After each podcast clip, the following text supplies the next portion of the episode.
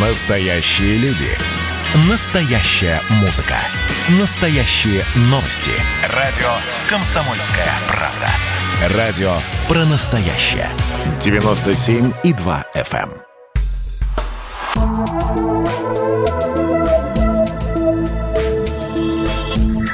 Просто космос. Всем привет, здесь «Просто космос». Меня зовут Баченина М. Думаю, ни для кого не секрет, что в своей жизни мы соседствуем с микробами. Мы делим с ними даже наше тело. Бактерии населяют наш кишечник. Клещи грызут отмирающую кожу. И по оценкам ученых, более половины клеток нашего организма не принадлежат нам, людям. Куда бы ни пошли, мы несем с собой свой микробиом. И он так же, как и люди, приспосабливается к жизни в космосе, попадая на орбиту. Еще в 98 году 20 века, когда станция «Мир» находилась на орбите уже 12 лет, космонавты обнаружили под одной из панелей несколько шаров с мутной водой размером с футбольный мяч. Вот эти оазисы были полны бактериями, грибками и микроскопическими клещами. Микроорганизмы расселились на прорезиненных уплотнителях иллюминаторов.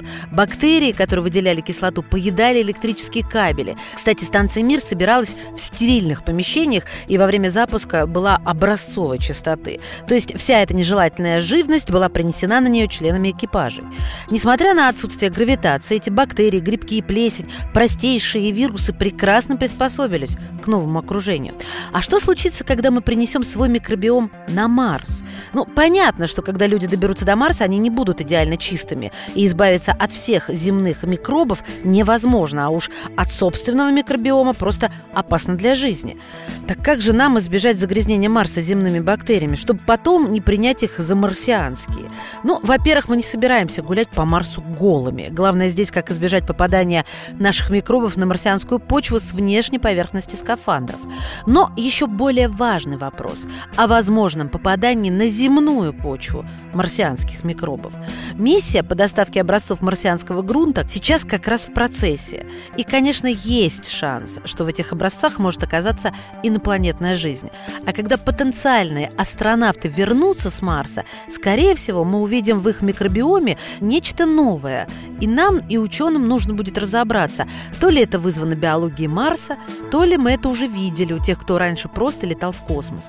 Между тем, у микробиологов есть еще один потенциально интереснейший объект для изучения – 96 мешков с отходами человеческой жизнедеятельности, оставленных на Луне 50 лет назад астронавтами Аполлона.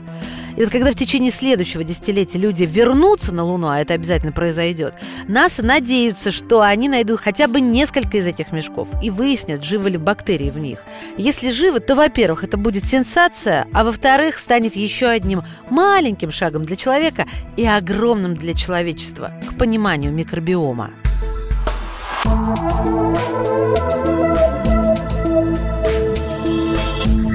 Просто космос.